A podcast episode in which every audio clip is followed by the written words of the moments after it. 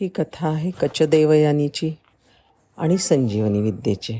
समुद्रमंथन झालं चौदा रत्नांच्या बरोबरच अमृतसुद्धा निघालं. अमृत मिळालं देवांना आणि त्याच्यामुळे ते झाले अमर. दैत्यांचं कुळसुद्धा पुढे चालू राहावं ही दैत्यगुरु शुक्राचार्यांची इच्छा. त्यामुळे त्यांनी शंकराची घोर तपश्चर्या केली. वरदान म्हणून संजीवनी मंत्र प्राप्त करून घेतला. दैत्य मुळातच ताकदवान शूर कसलेले योद्धे. शिवाय संजीवनी मंत्रामुळे मृत झालेले आसूर युद्धामध्ये पुन्हा पुन्हा जिवंत होत असत. शुक्राचार्यांच्या संजीवनी विद्येमुळे इंद्र आणि सगळे देव हवालदिल झाले. त्यांचे गुरु बृहस्पती यांच्याकडे गेले. गुरुदेव युद्धामध्ये यश मिळवणं अगदी दुरापस्त होत चाललंय हो. संजीवनी मंत्राचं काय करायचं? ह्या समस्येतून कसा मार्ग काढायचा? देवगुरु म्हणाले शुक्राचार्यांकडून या मंत्राची दीक्षा घेणं म्हणजे शिकून घेणं ह्याच्याशिवाय काही पर्याय नाही. कोण जाणार ह्या कामासाठी? तर बृहस्पतींचा मुलगा कच्च याचीच त्याच्यासाठी नेमणूक करण्यात आली. ती लोकांमध्ये शुक्राचार्यांच्या आश्रमामध्ये कच दाखल झाला. कसा होता हा कच तर हा सर्वगुण संपन्न होता. तरणाबांड कच हा सौंदर्याचा मूर्तिमंत पुतळा होता. सद्गुणांचा महामेरू होता. गुरुभक्ती आणि समर्पण भाव यांनी परिपूर्ण होता. ह्या देखण्या आणि गुणी कचावर शुक्राचार्यांची सौंदर्यवती कन्या देवयानी मोहित झाली.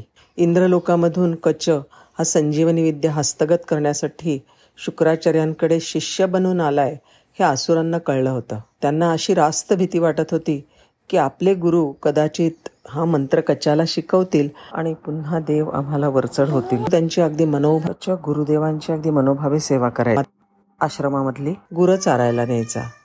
रानातून येताना जळण्यासाठी लाकडं फोडून आणायचा. फळं गोळा करणं गुरुदेवांच्या पूजेसाठी फुलं पत्री गोळा कर करणं हे ह्याचंच काम. परसातल्या भाजीपाल्याची देखभाल ही सुद्धा ह्याचीच. गुरूंच्या मनात काय चाललंय आणि त्यांना काय हवंय हे त्याला ते न बोलताच उमजत असे. हा शिष्योत्तम शुक्राचार्यांना सुद्धा अत्यंत प्रिय होता. पण व्हायचं काय की कच आश्रमातून बाहेर पडला रे पडला की असुर त्याला ठार करत असत. ही गोष्ट देवयानाला ठाऊक होती. तिचं कचावर खरं खुरं प्रेम होतं. दैत्यांनी कचाला ठार मारलं की देवयानी वडिलांना गळ घालून त्याला वारंवार जिवंत करून घ्यायचे. त्यांना हे देवयानीचं वागणं बिलकुल आवडायचं नाही. दैत्यगुरु शुक्राचार्यांना मद्यपानाचं व्यसन होतं. सुरापान केल्याशिवाय त्यांचा दिवस कधी संपायचा नाही. एक दिवस काय झालं? आसुरांनी कचाला ठार मारला. आणि त्याची राख शुक्राचार्यांना मद्यामधून पाजली. आता काही कच पुन्हा जिवंत होऊ शकत नाही अशी त्यांची मनोमन खात्री होती. रानात गेलेला कच दिवस उलटून रात्र झाली तरी अजून परतला नाही. त्यामुळे देवयानी फार अस्वस्थ झाले. तिने वडिलांना त्यांचा त्याचा ठावठिकाणा बघण्यास सांगितला. गुरुदेवांनी कचाला हाक दिली. मी इथे आहे गुरुदेव त्यांच्या उदरामधून कचाने प्रत्युत्तर दिलं. दैत्यांच्या अविचारामुळे कच शुक्राचार्यांच्या पार पोटात शिरला होता. त्याला जिवंत केलं तर संजीवनी मंत्र त्याला आपोआप प्राप्त होणार होता. आणि शुक्राचार्य मरणार होते. आणि त्यांना नाही जिवंत केलं तर लाडकी कन्या दुःखी होणार असा शुक्राचार्यांच्या पुढे मोठा घनघोर पेच पडला होता.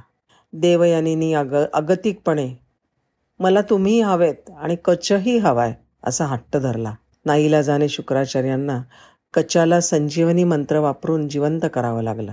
गुरुचं गुरूंचं पोट फाडून विद्यासंपन्न तेजपुंज असा कच बाहेर पडला. त्याने शुक्राचार्यांना संजीवनी मंत्राच्या साह्यानं जिवंत केलं आणि लगेच निघाला इंद्रपुरीकडे. देवयानीने त्याला अडवलं त्याच्या विनवण्या केल्या. पण त्याने विवाहास किंवा कोणत्याही संबंधाला पार नकार दिला. अगं मी तुझ्या वडिलांच्या उदरामधून जन्म घेतला आहे त्यामुळे आपण आता बहीण भाऊ झालो आहोत. असा युक्तिवाद त्याने केला. संतापानी आणि अपमानाने पेटून उठलेल्या देवयानीने अनेक संकटे झेलून मिळवलेल्या संजीवनी विद्येचा तुला काहीही उपयोग होणार नाही असा शाप दिला.